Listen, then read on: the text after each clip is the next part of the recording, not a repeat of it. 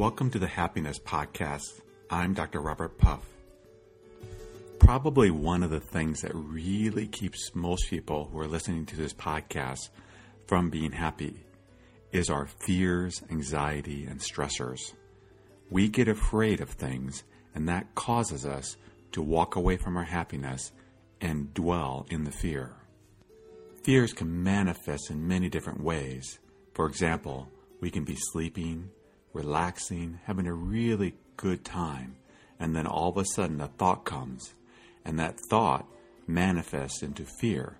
It generates fear because we start thinking about that thought, and that thought is a fearful thought, and we suffer. It takes away from our happiness.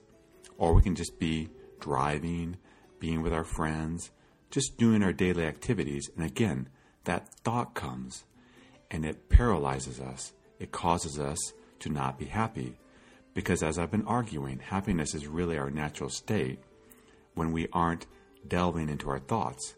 But what fear is, fear is that thought, these thoughts that we have, which really permeate our lives and cause us to suffer.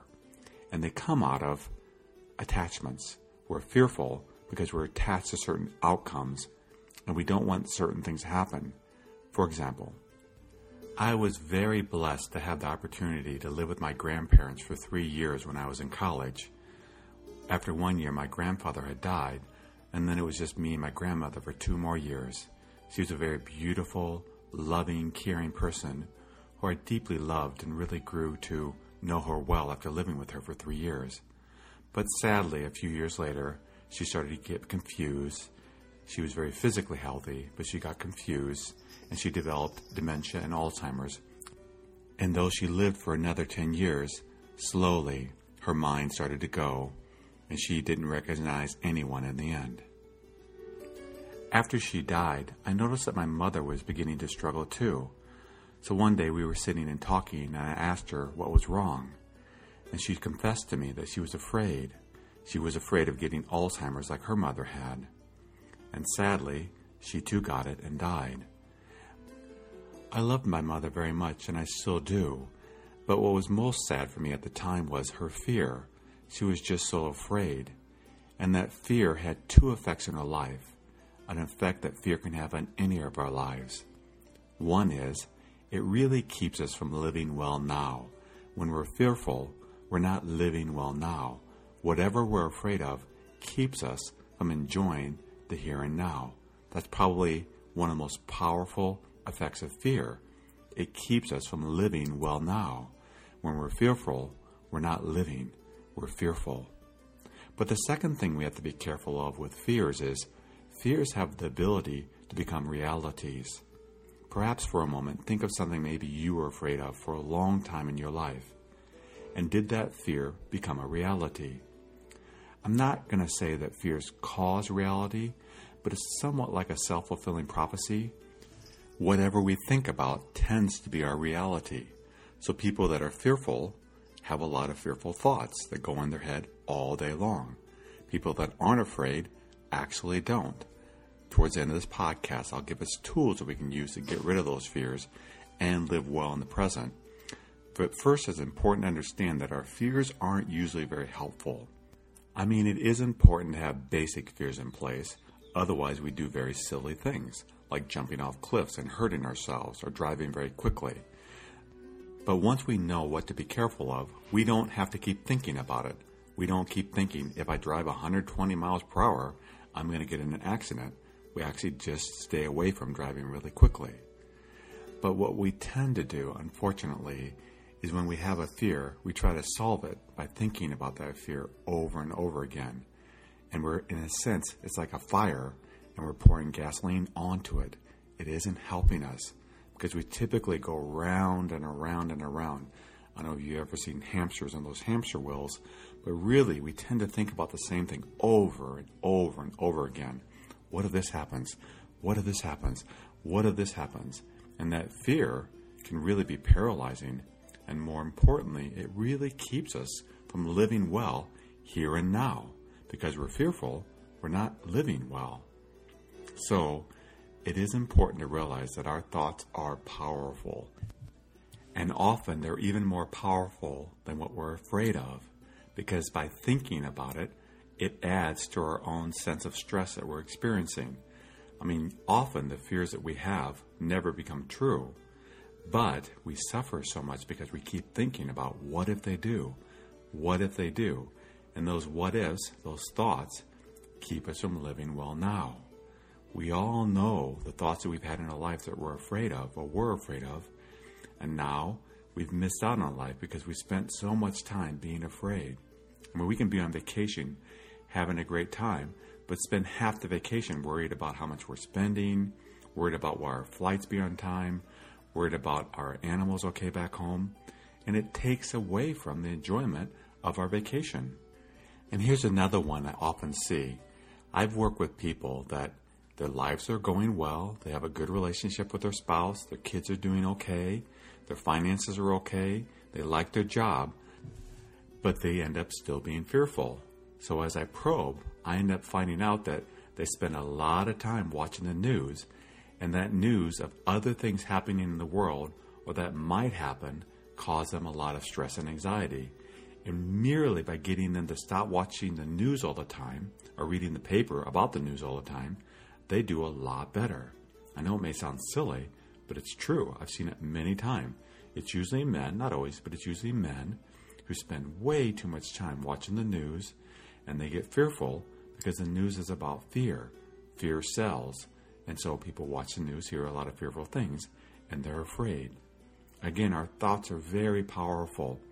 One person can be going through a health crisis and be doing fine. They're dealing with it.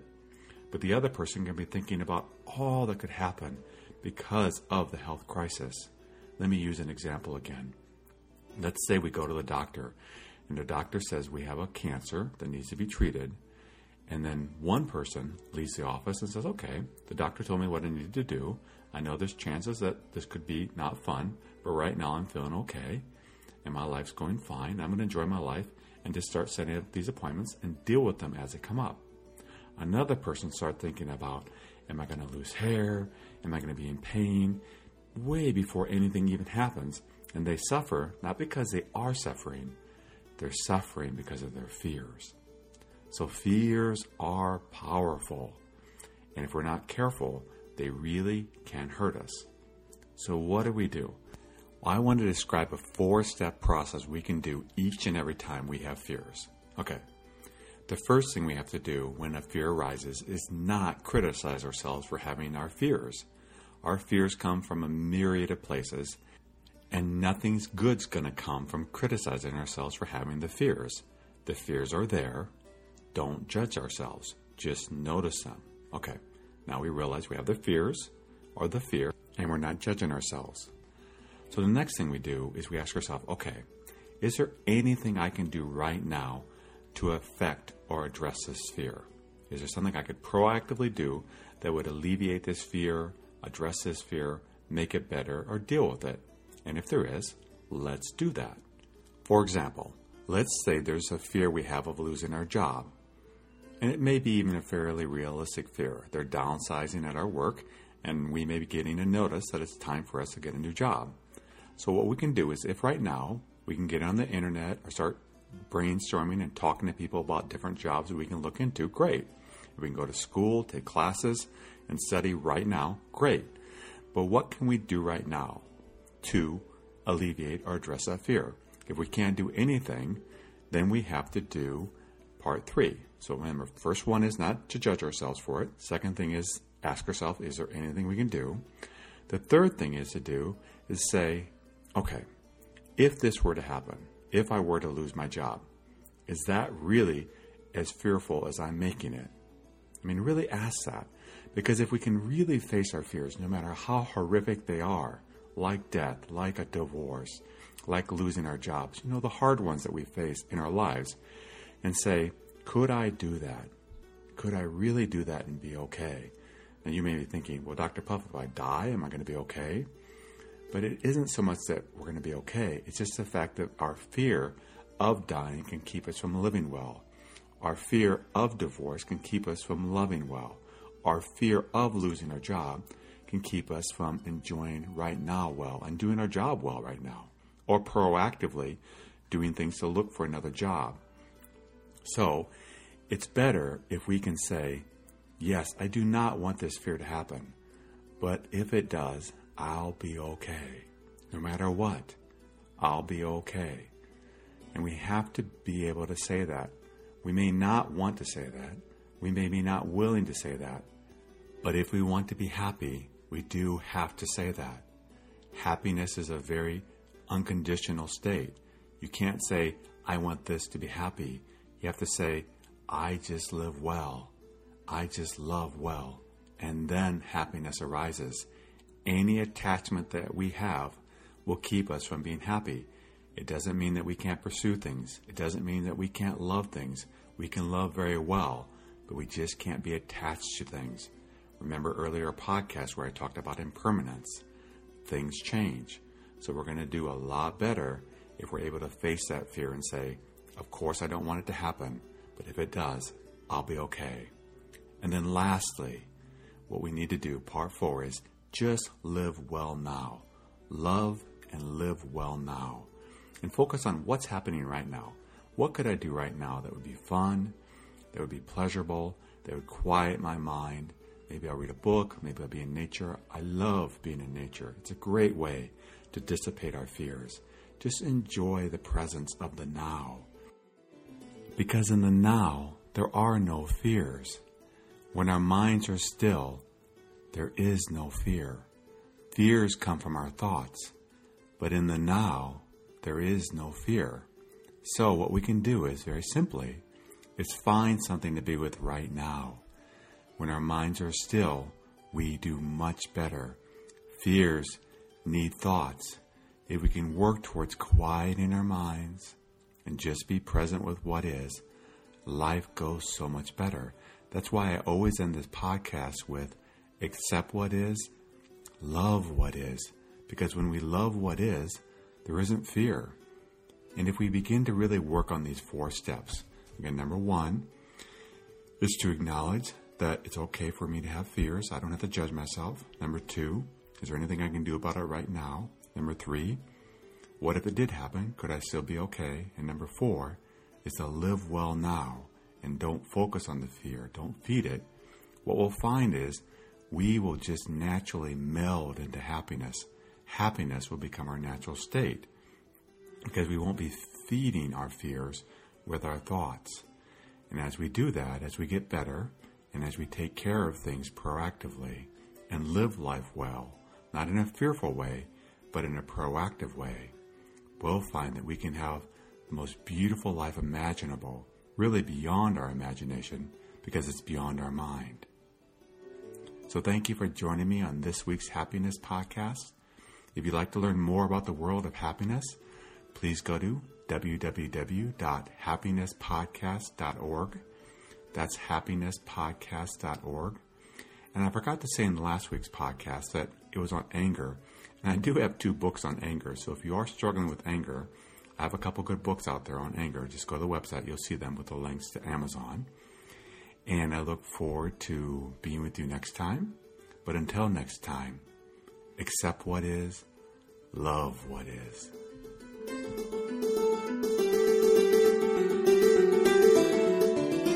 Do you ever wonder why some companies do so well, grow, and just seem to keep coming up with great ideas and keep expanding, while other companies are permeated with negativity, lawsuits, employee turnover, and just overall unhappiness in the workplace?